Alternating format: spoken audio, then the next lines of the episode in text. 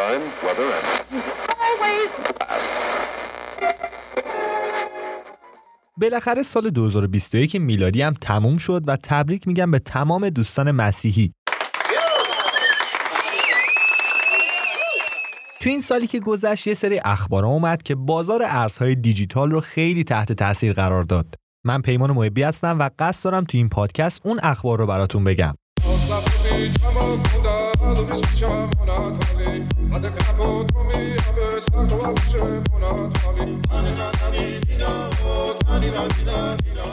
خبر اولمون مربوط میشه به تسلا تو تاریخ 20 بهمن 99 یا همون 8 فوریه یه خبر اومد از شرکت تسلا که 1.5 میلیارد دلار بیت کوین خریده.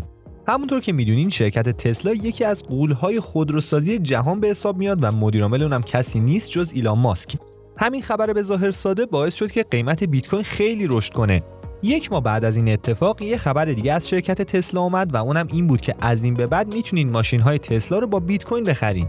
شرکت تسلا تو کمیسیون بورس و اوراق بهادار آمریکا گفته بود که از این به بعد می‌خواد بیت کوین رو برای خرید محصولات خودش بپذیره و اینم اعلام کرده بود این بیت کوین هایی که به خاطر ماشیناش می‌خواد دریافت کنه قصد فروش فعلا نداره بعد از این خبر بیت کوین به بالاترین قیمت خودش تا اون زمان یعنی 66 هزار دلار رسید.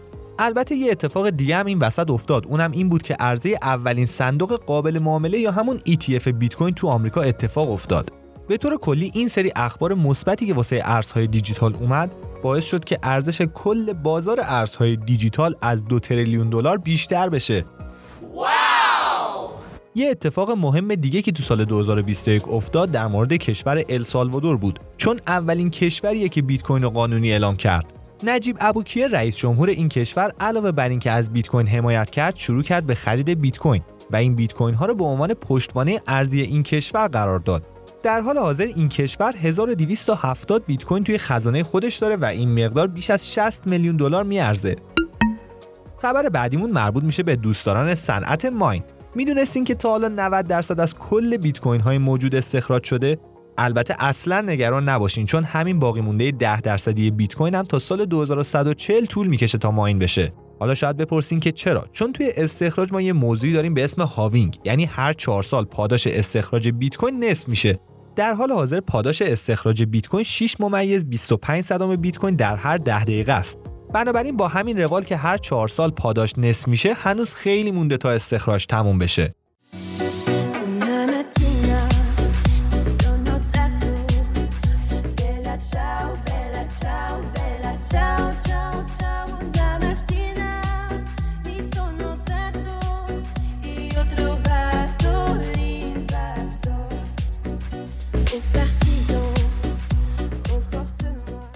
اتفاق جالب دیگه که تو سال 2021 افتاد رونمایی از اولین دستگاه خودپرداز ارز دیجیتال تو همین ایران خودمون بود.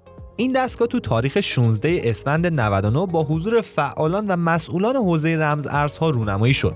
ولی این اتفاق زمانی افتاد که شاپرک پرداخیارها رو ممنوع کرده بود تا به فعالان حوزه ارز دیجیتال خدمت بدند. به گفته آقای زنجانی مدیر خانه بلاکچین ایران لازم بودن ارائه خدمات به مشتریان در همه ساعت شبانه روز و آسون شدن روش پرداخت باعث شد تا دستگاه های خود پرداخت ساخته بشن. مورد بعدی که می‌خوام بهتون بگم مربوط میشه به صرافی Coinbase. تو تاریخ 25 فروردین 1400 Coinbase که میشه اون رو اولین صرافی ارز دیجیتال دونست اومد و سهام خودش رو به صورت عمومی فروخت و حقیقتا مردم هم استقبال خوبی از این کارش کردن. Coinbase بزرگترین صرافی ارز دیجیتال تو آمریکاست. شاید تو ذهنتون بیاد که پس Binance چی؟ باید بهتون بگم که Binance تو آمریکا نیست. مورد بعدی خودکشی جان مکافی بنیانگذار آنتی ویروس مکافیه. و مطمئنا الان میگین که این چه ربطی به ارز دیجیتال داره؟ الان بهتون میگم. تو سال 2011 که ساتوشی ناکاموتو از بستر وب ناپدید شد خیلی‌ها داشتن دنبال خالق بیت کوین میگشتند تو اون زمان مکافی اعلام کرد که می‌دونه ساتوشی ناکاموتو مرموز کیه ولی به هیچ کس نمیگه. البته به نظر اومد که این کار رو فقط برای جلب توجه کرده ولی در کل از اون به بعد خیلی آمدن و نظراتش رو تو زمینه ارزهای دیجیتال جدی گرفتند البته این اواخر هم به خاطر مشکلات مالیاتی که داشت تو کشور اسپانیا تو زندان بود.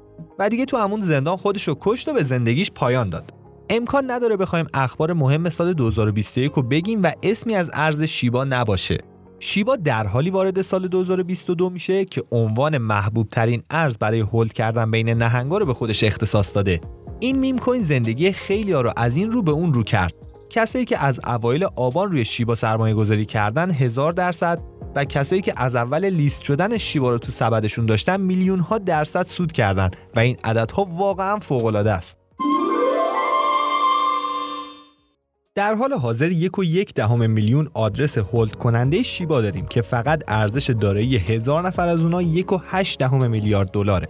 باز مجدد می‌خوام برم سر وقت شرکت تسلا همونطور که می‌دونین این شرکت ماشین های برقی تولید می‌کنه و همیشه هم شعارش اینه که در صورتی که از ماشین های برقی استفاده کنین خیلی به گرمایش زمین کمک می‌کنه چون از سوخت فسیلی استفاده نمیشه. اوایل این پادکست هم یه خبر بهتون گفتم که این شرکت قصد داره بیت کوین رو به عنوان روش پرداخت قبول کنه. اما با توجه به اینکه برای استخراج بیت کوین خیلی برق مصرف میشه و خود این مسئله یکی از دلایل گرم شدن زمینه این شرکت تصمیم خودش رو عوض کرد و از این به بعد می‌خواد به جای بیت کوین دوج کوین قبول کنه. این خبرم باعث شد که ما یه پامپ خوب روی قیمت دوج کوین داشته باشیم. و آخرین خبرمون هم مربوط میشه به کشور چین. شاید این خبر به گوشتون خورده باشه که کشور چین توی یک حرکت انتحاری تمام تراکنش های مرتبط با ارزهای دیجیتال رو ممنوع اعلام کرد. بعد از اینکه این خبر اومد بیت کوین و به تبع اون بقیه ارزها با افت شدید روبرو شدند. البته هنوز کشور چین مالکیت و داشتن ارزهای دیجیتال رو ممنوع اعلام نکرده و در آخر ممنون از اینکه تا اینجای پادکست همراه من بودین. تا پادکستی دیگه بدرود.